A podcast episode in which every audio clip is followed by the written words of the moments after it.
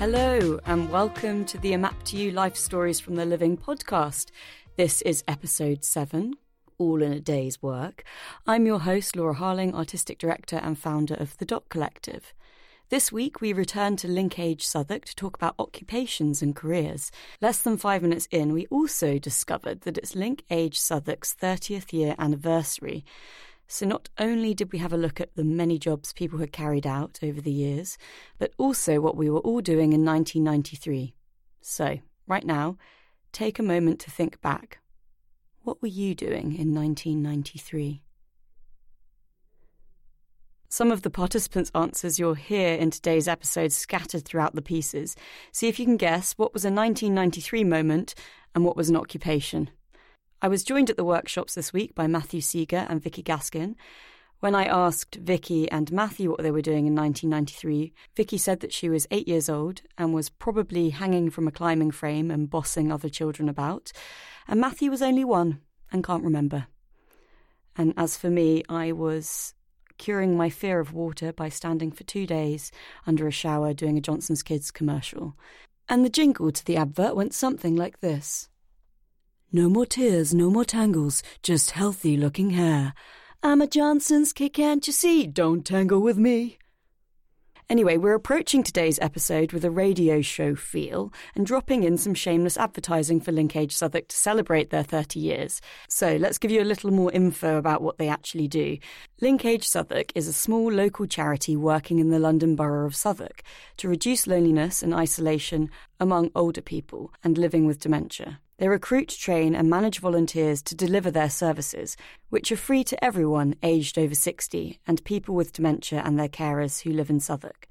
Services include befriending, group activities such as the one that we attend, as well as singing clubs, exercise clubs. They also offer hospital buddies and much more. Check out everything that they do at linkage southwark dot org. Now, let's have a listen to our first piece this week, inspired by occupations. This week was very much more of a conversation, workshop and reminiscing about the many jobs that we've done. This first piece is written by Vicky Gaskin. It's called I Used to Be a Chef and it's performed by Thomas Judd. I was a chef. Simpson's in the Strand. It's right near the hotel itself. It's a small little cafe place. It just runs onto the Savoy itself. And the entrance is down an alleyway. Well, I'd cook loads of things there. You got roasts, you got pastries, got veg, fish, soups and that. I'd go round all the departments there. I don't know what it's like now. That was I Used to Be a Chef, written by Vicky Gaskin and performed by Thomas Judd. I'm here with Vicky. Hi, Vicky. Hiya. How was it doing occupations this week with the group? This is the first of our occupation-based inspired pieces of the week. What was the workshop like? It was really lovely. It was quite a conversational workshop. It was just really fun hearing all the different things that people have done. I think what you forget about a peer group like this, with the dementia being the thing that links them, is that people's jobs were so varied, people's life experiences are so varied. And so it started off quite formal, didn't it? And it sort of, it sort of just became a bit of a round table of everyone telling a story from their job or taking us through their C V. And it was really lovely, yeah. And so what was the inspiration behind this piece? This is a man that we've worked quite a lot with, haven't we? He's been part of other pieces as sort of a bit of an interjector. And I thought this week it would be really lovely to give him his own piece. But he is a man of few words. And so I feel like the style really in, in his character and in his spirit. So I really hope that you enjoyed it. And with the jobs, with the occupations this week, did everyone give just one example, or were there multiple? I mean, you and I, we're now podcasters, we're producers, many different jobs, different actors, hats, we're yeah. aerialists. Were there? Did the participants also share other jobs, or was it just one key one for each each person? What was it like when they shared their stories of their occupations? It was really varied. I think some of them had so many jobs, and I'll sort of talk a bit more in detail because it's a bit more to do with the other piece that I've written this week. But yeah, some of them had loads of different jobs. And then there were other ones who were like, nope, just one. One of the participants was like, well, I wasn't allowed to have another job when I was studying. And then I went into that job. albeit that she's done that job in two countries, which was really cool. But it was, yeah, like really varied, people who really stuck at a job and were still really passionate about it. And one of the participants had written a book, and the book was there, and there were photos of other people and what they'd done. So, yeah, very multi-sensory, and just it's just really it's really fun knowing what people have done, because, mm. you know, sometimes particularly... You and I, we work in this very specific industry and everyone does very similar jobs. It's really nice to just hear a real range of sort of creative jobs, intellectual jobs, service jobs, everything. I also found it really interesting that they would tell us these jobs that they had done, and then through conversation would suddenly remember that they also did this. And actually, mm. that was a really funny moment, and they'd have new favourite jobs as the conversation went on. Yeah, it would sort of layer, wouldn't it? Yeah, I'd be yeah. like, oh, and I did this, oh, and I did this, oh, yeah. and I did that. What's your favourite job? Other than working on this podcast, obviously. Mm. I mean, I love I love working in this industry.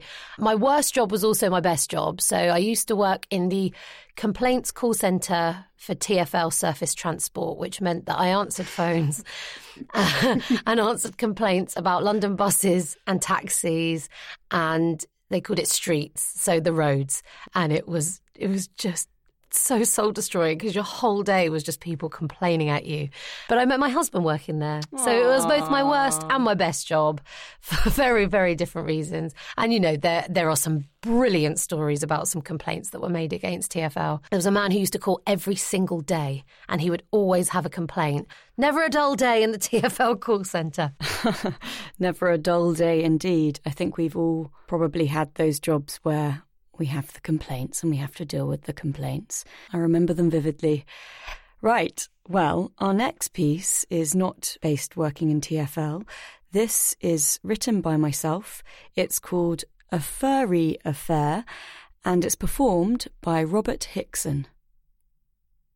Good evening, afternoon, morning, or whatever time of day it is for you. Time is a construct. It's wonderful to be at the Linkage Southwark thirtieth Anniversary Charity Auction Fair today. When you first asked me, I was delighted to model my extensive collection of fur for you. It's great to see such a large number of fur enthusiasts, with the exception of you, obviously, but we wouldn't raise much with faux, so think of the charity. As I was saying, it's fabulous to see such a number of enthusiasts and fashionistas here today. Hello, lady leopard skin jumper. French, yes? Oui, oui, après. Later today, you'll be able to wear your items in the big top, take part in the bottle tombola, pin the tail on the donkey, ferret racing and welly-wanging. There's also plenty of ice cream, blueberries, Jaffa cakes and cheese straws in the refreshment tent. I really hope that today, in this one day, we'll be able to beat the total amount of funds raised in the last thirty years. Otherwise, what's a thirty-year party for? And I know some of you can afford it. Yes, looking at you, Lady Melissa Cranbourne. I'm also thrilled to inform you that we've a record number of entries in Dog with the Waggiest Tail competition. Let's hope they keep their fur by the end of the day. Joking, of course. Let's get started. The first item today is Little Minky here, modelled by me. Music, please. Now, don't pay attention to the fit. I'm tall and handsome, but for your average man, this is just perfect. Yes, you too could strut the streets in this vintage silver axle-shoulder mid-twentieth century item. The ultimate luxury investment. A prized possession and a powerful seal of glamour. This garment can be worn by all. Mink has been popular in fashion since the beginning of couture, enjoyed amongst the royals, nobility, the ruling elite, and, of course, the classic Hollywood style that is infectiously voguish. All dream of owning this and flaunting it, including myself. One of the highest-selling fur coats in fashion, a classic piece to give your wardrobe a bold dose of vintage charm. Now, if that's not for you, here's another choice. A change music, please. Hold onto your jaw as I take the floor in this nineteen forties fur-lined shearling. Very New York City, very masculine, very Brando. Marlon Brando. Is he not your type? Oh, music change, please. Check out the aviator jacket. Mirror a Royal Air Force pilot in this piece, a ruler of the fashion radar with its edgy appeal. Softer appeal, you say. Music, please. Snuggle up to your love, or me, in this teddy bear coat, undeniably comfortable and functional. Oh, I see, it's exotic you want. Music, please. Lynx is our most exotic, dramatic and seductive fur. If you need an article of clothing that can give you an edge and help you advertise the exciting part of yourself, then a lynx fur coat is for you. Now, here's your moment to decide which version of me you'd like to take home.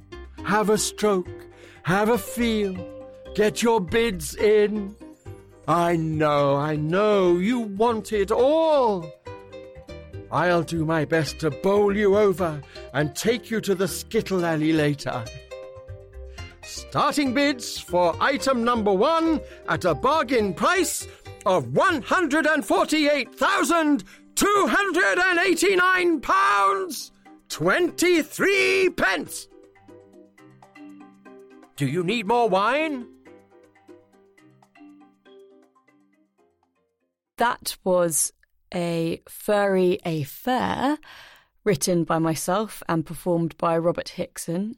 As I wrote it, I've got Robert Hickson here to interview me about the piece. Robert, what's your first question well, for me? Well, I've recorded the piece, but of course I need some enlightenment. Was this person one of the people that you've met, or is this a construct from bits and pieces you've heard from many people?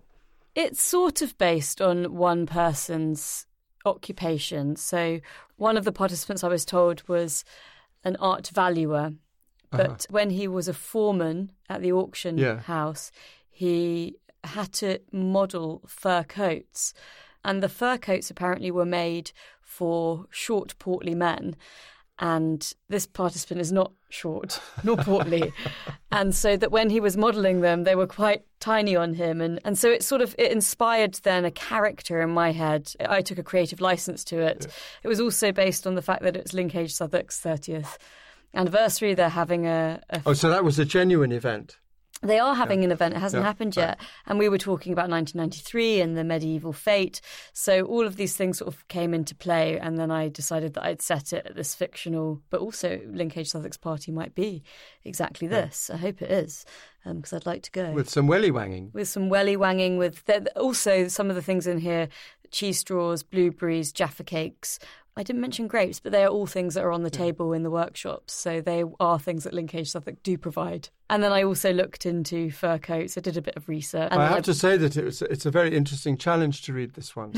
Because the I'll just tell the, the listeners that the, the very first stage direction is camp. Well, that that's all right. You can you can do camp with your voice.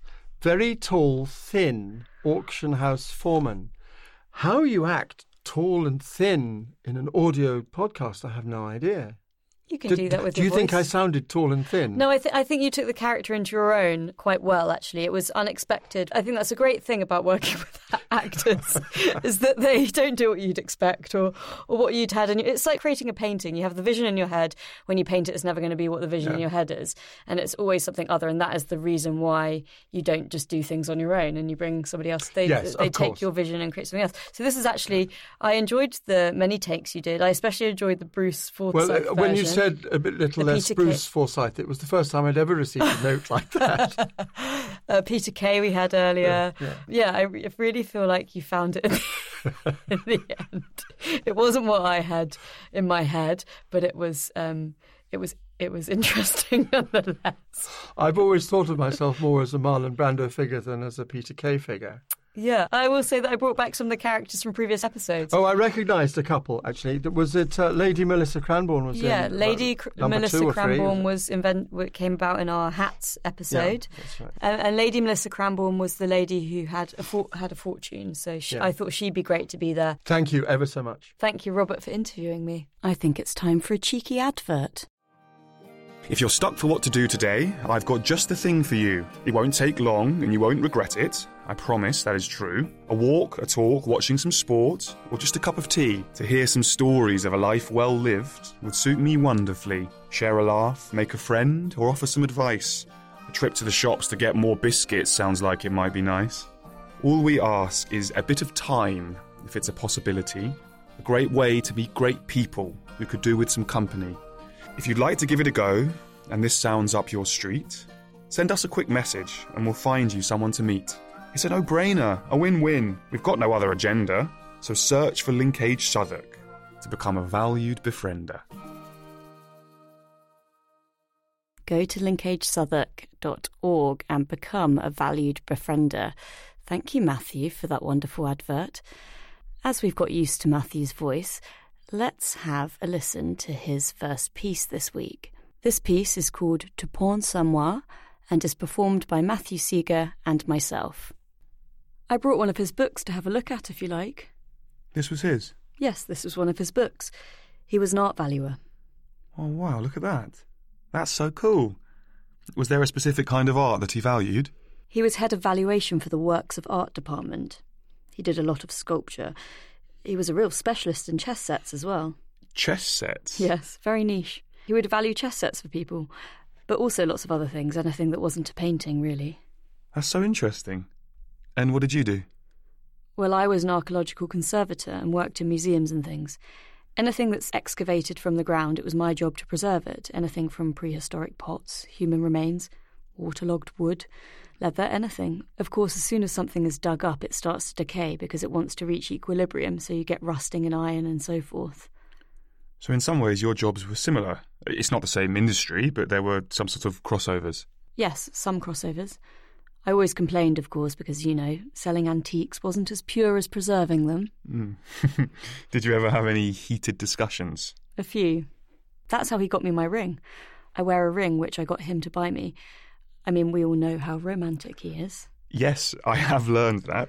He didn't get an engagement ring for me because I said, I don't want one until you can afford it. I wanted a particular emerald. Did you ever get it? No, but I did get something else. The Rose Theatre, when they excavated the Rose, they found this gold ring. The Museum of London made gold replicas of them in the shop, and it says, in medieval French, "Tu penses à moi," which means, you think of me. So I wanted him to buy me that. That is lovely. Of course, his answer was always, oh, all right then. It's better than saying no. Yes, it is. So your job was to preserve things and his was to value them. Yes. And his problem was he'd always see people's antiques and say things like, oh, of course, that's rubbish, it's not worth much. And it turns out it'll be worth about two hundred fifty pounds or something. Well, that's brilliant for some people, but his taste was thousands. Expensive taste. I suppose he must have had an eye for things of great value and beauty. Well, of course. And actually, to preserve means to look after, really, doesn't it? And to, to take care of. Yes, it does. To preserve and to value. It's not a bad way of thinking about things, really, is it? No, not a bad way to think at all, I suppose. To pense à moi. That was To Pense à Moi, written by Matthew Seager and performed by Matthew and myself. So today was all about occupations, and I'm here with Matthew. Hello, Matthew. Hello. How did your piece come about? How was that inspired out of occupations today? Well, I think everyone was sort of asked to maybe bring something in if they could that was sort of representative of the jobs that they, they'd done in their lives. And I've got to know this couple quite well, and she brought in one of his books, and he used to be an, an art valuer, and she was an archaeological conservator, if I can say it right. And I think it's interesting, one, because those they're quite unique jobs anyway, mm. but also they're sort of s- similar in some ways, but actually that's not how they met. It wasn't to do with their similarities, but I, I, it sort of got me thinking about they didn't meet because their jobs were similar, but the personality traits required were sort of compatible in some way, and I found that really interesting. And that tied into the idea of the ring that she got him to buy her because he couldn't afford an emerald when they got together. So, I, so it sort of all tied together to be quite interesting for me, I think. And tell me a bit about Tupon's Émoi. Why was that important? It was a nice romantic gesture, and I suppose with the work that we're doing, the the idea of having that as a reminder of of him thinking of her, and with its relation to the occupations as as well, sort of felt quite poignant. And it was a funny story because of the way that she sort of said that he would just say, "Oh, oh, all right then." It seems quite nonchalant, but what came out of it was actually a really lovely thing, which makes me think that I think he knew what he was doing all along. Great. Thank you very much. Thank you very much. What were you doing in nineteen ninety-three? Not sure? Then why not join us and reminisce over a cup of tea? Come celebrate our thirtieth birthday. We promise not to lead you astray. If a cake and a dance isn't enough, we'll definitely have some drinks. You're never too old to make new links with Linkage Southwark. Yes, never too old at all. I love this group so much. I know we're having a bit of a laugh here with the adverts, but in all seriousness, if you are based in Southwark, or even if you want to travel to Southwark and be a befriender, do get in touch with them and just go and have a look at their website and look at all of the lovely things that they do. We have had such a fantastic time going in and talking to every participant in that group over the last few weeks. Right, our next piece is written by Vicky Gaskin. It's called Careers Advice and is performed by Vicky. It's fun when you look back on all our careers. I'd done a lot of things before teaching. Well, I started off when I was at school, you know, a Saturday job working in, uh, I think it was either British Home Stores or Littlewoods. And then during my school holidays, I worked for Lyons Corner House, and I enjoyed that. There was one in the Strand I was at, and another one at Leicester Square, and another just over Blackfriars Bridge. Yes, they were scattered, you know. They were quite popular in those days. And then I worked for an accountancy firm in the city, and I used to disappear every week. I was quite young, and I never told them. And I had, unfortunately, a boyfriend of mine was in the one of the old Epsom mental hospitals. He had schizophrenia, so I used to disappear once a week. On a Monday, I never came back after lunch, and this went on for about a month or so. And then I was approached. They wanted to know where I was on a Monday afternoon. They said, "It seems to have become a habit with you, you know." So um, I hadn't wanted to tell them, obviously. And then I did. And I didn't last for very much longer at that particular place, you know. Yes. And then I worked in a library for a while. I worked in the one in Walls Road and the one at St George's Circus. And then Southwark Social Services. Um, and then after Social Services, I decided I wanted to go back into teaching because I had gone to college when I was eighteen, and actually I had a breakdown, so that was, you know, caused a bit of a rift in my employment. But then that was something I really wanted to do, so I did go back into teaching later on, and I thoroughly enjoyed it then, so yes. You know, when you look at all of our careers, we've all had, done various things, and it's true, you know. One job doesn't really, well, it's unusual unless you've got something like, you know, like you do, a fine art valuer, something like that. It's so engrossing, those sort of jobs, you know. I mean, really fulfilling.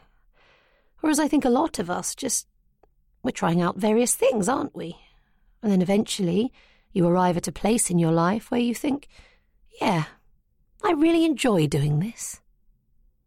That was Careers Advice, written and performed by Vicky Gaskin. I'm here with Vicky now. Vicky, we looked at occupations this week. What was the inspiration? Who was the inspiration behind this piece?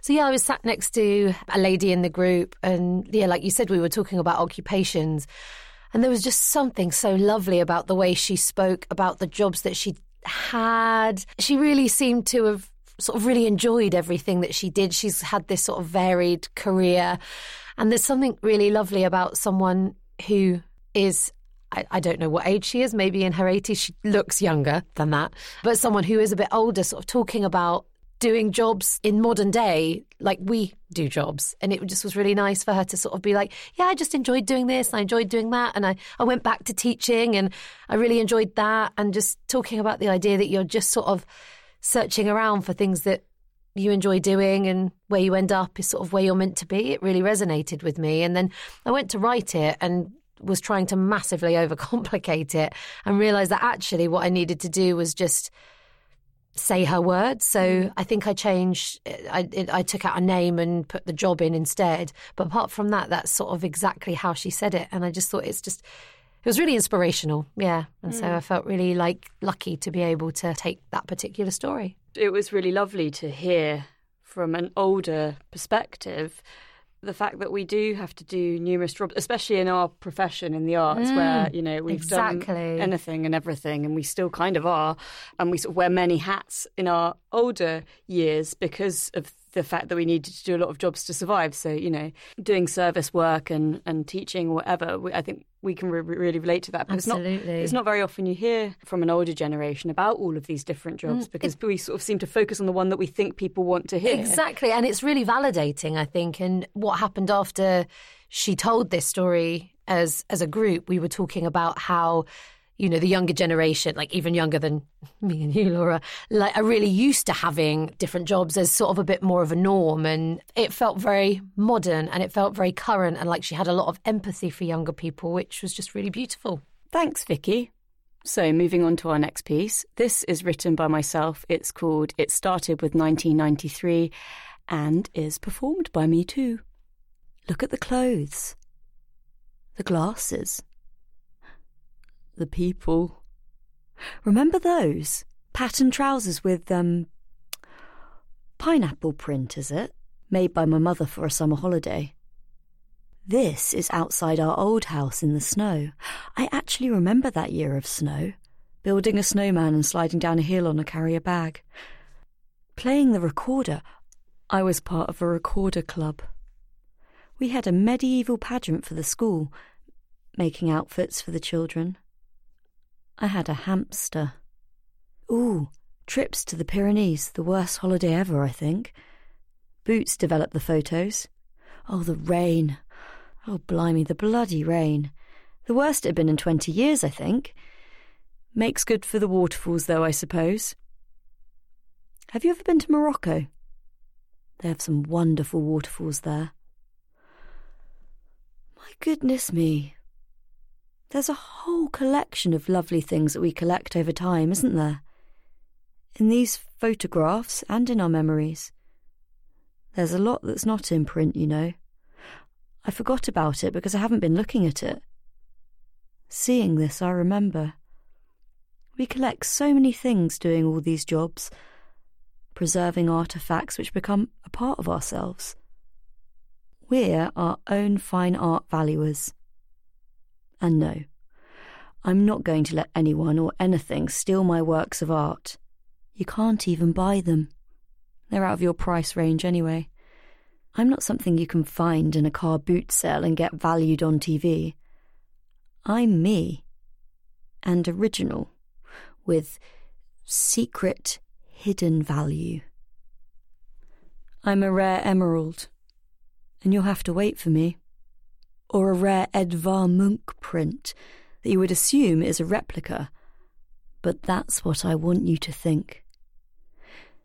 The real me is standing grand in a gorgeous country house looking out at the view. I can see for miles and miles, but you don't know I'm here.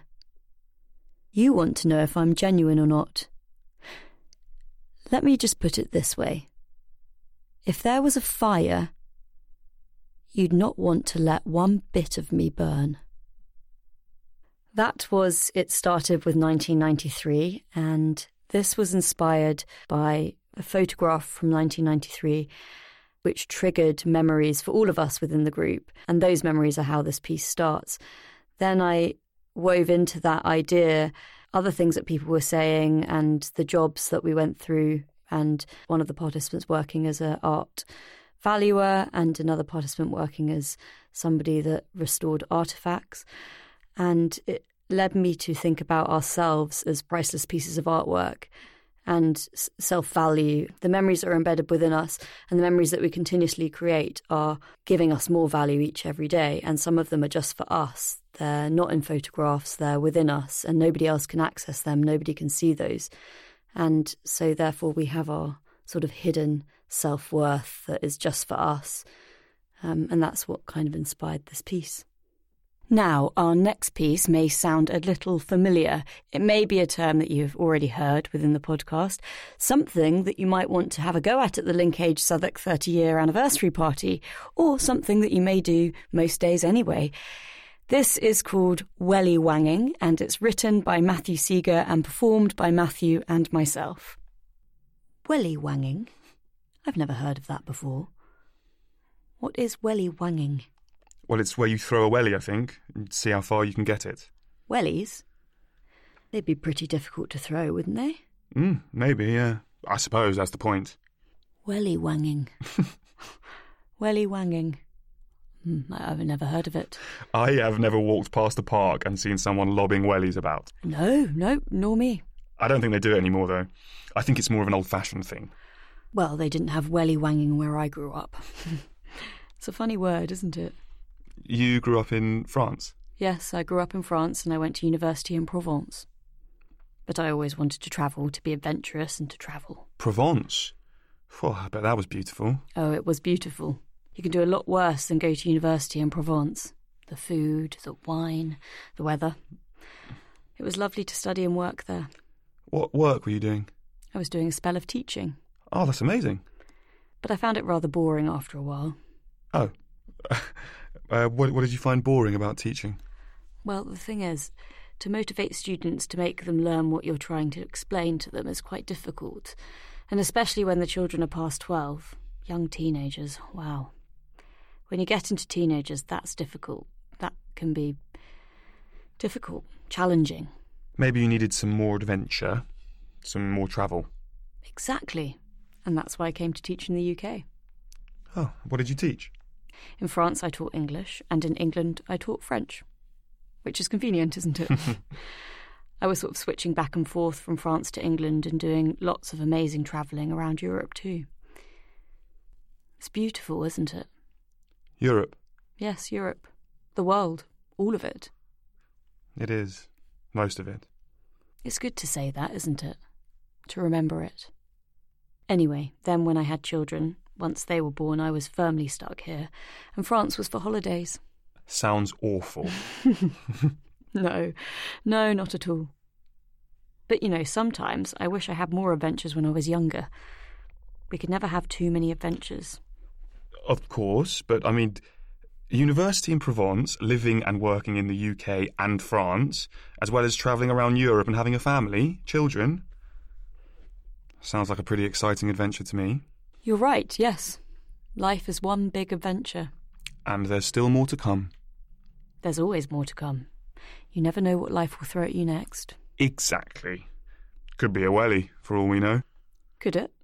Oh, yes, of course. Welly wanging. What a funny word. That was Welly Wanging, written by Matthew Seager and performed by Matthew and myself. So, Matthew... Throwing wellies about. Yes. Were you throwing wellies about in the workshop? No, and I've never actually thrown a wellie about. Well, not that I remember anyway. So this, this lady grew up in France, and one of the other couples, someone brought something in, and it was a picture from maybe thirty years ago or something, and it was they were explaining about this game, Welly Wanging, they were playing. And I think as this lady... Again, well, welly? Welly Wanging. Welly Wanging, yeah. I mean, it is a funny word, isn't it? And the French lady that I was sitting next to, I think because she speaks... perfect English, but it's not her first language, so I think she was just finding the sound of that in her mouth quite amusing and just saying it over and over again. Welly wanging. Yeah, and I mean, it is for for all of us. So from that, we sort of got on to talking about her work and, and what I really got from... She's this incredibly stylish woman, and she always looks amazing, and she's very enthusiastic and passionate. So I sort of really wanted to communicate this idea of her zest for life and her excitement that she found in new things and travelling and things like that. I feel like that's what she was really trying to communicate to me. So that's kind of what I wanted to communicate in the piece. This week was all about occupations. I, I think from what you're saying that welly wanging wasn't somebody's occupation. Uh, again, I, I wouldn't be able to corroborate for sure, but as far as I'm aware, no one's full-time profession has been welly wanger in ah. the past.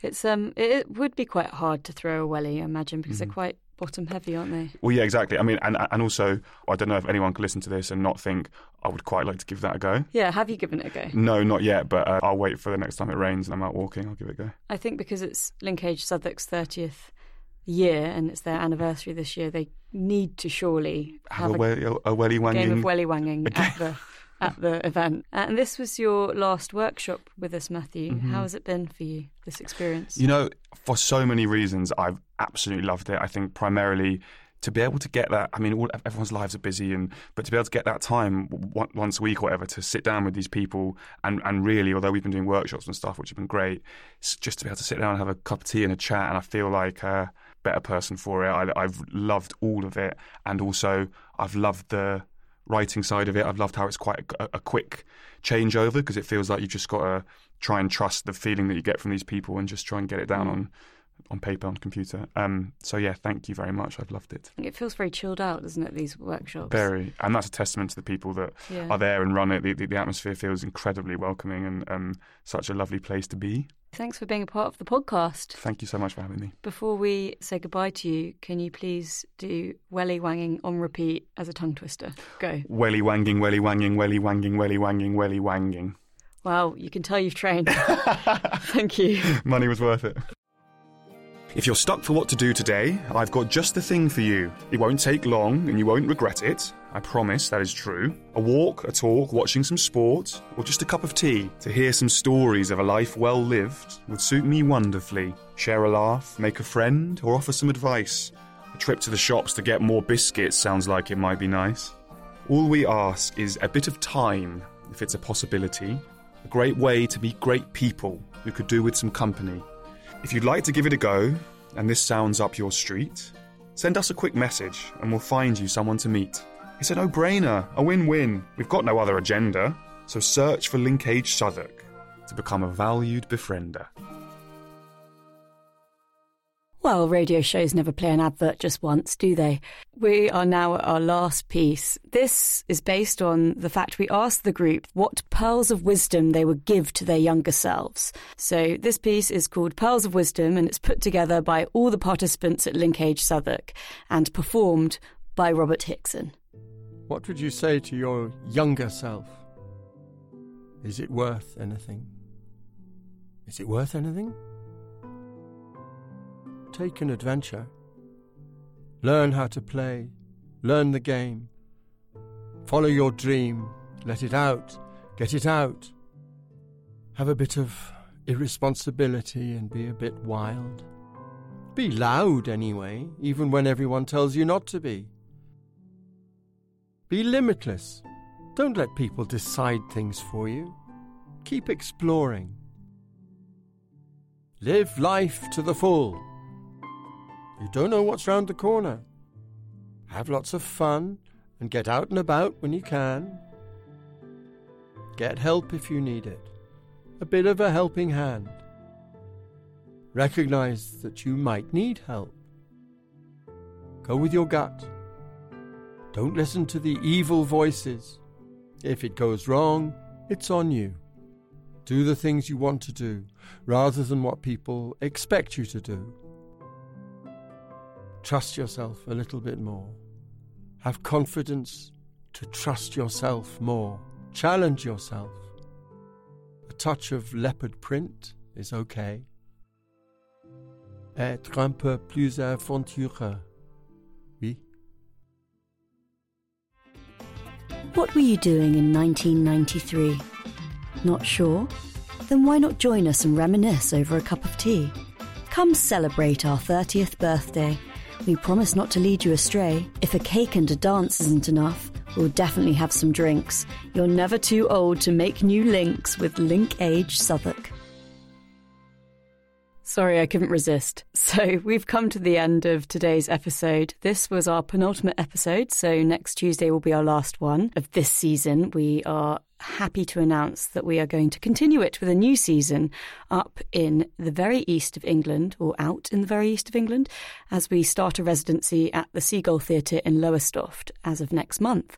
So we'll be bringing you more stories from a new group Next week, we'll have a special episode of interviews and pieces collected over our time with both groups at the Daffodil Cafe, run by the Alzheimer's Society in Southwark, and Linkage Southwark, who, you know, it's, it's their thirtieth year anniversary, and some insight from our team and some extra special surprises. Do check out Linkage Southwark, get involved, become a befriender, wish them a happy thirtieth anniversary and also a happy birthday to me. It's my birthday today, which also means happy spring equinox. Happy spring, everyone. It's onwards and upwards from now.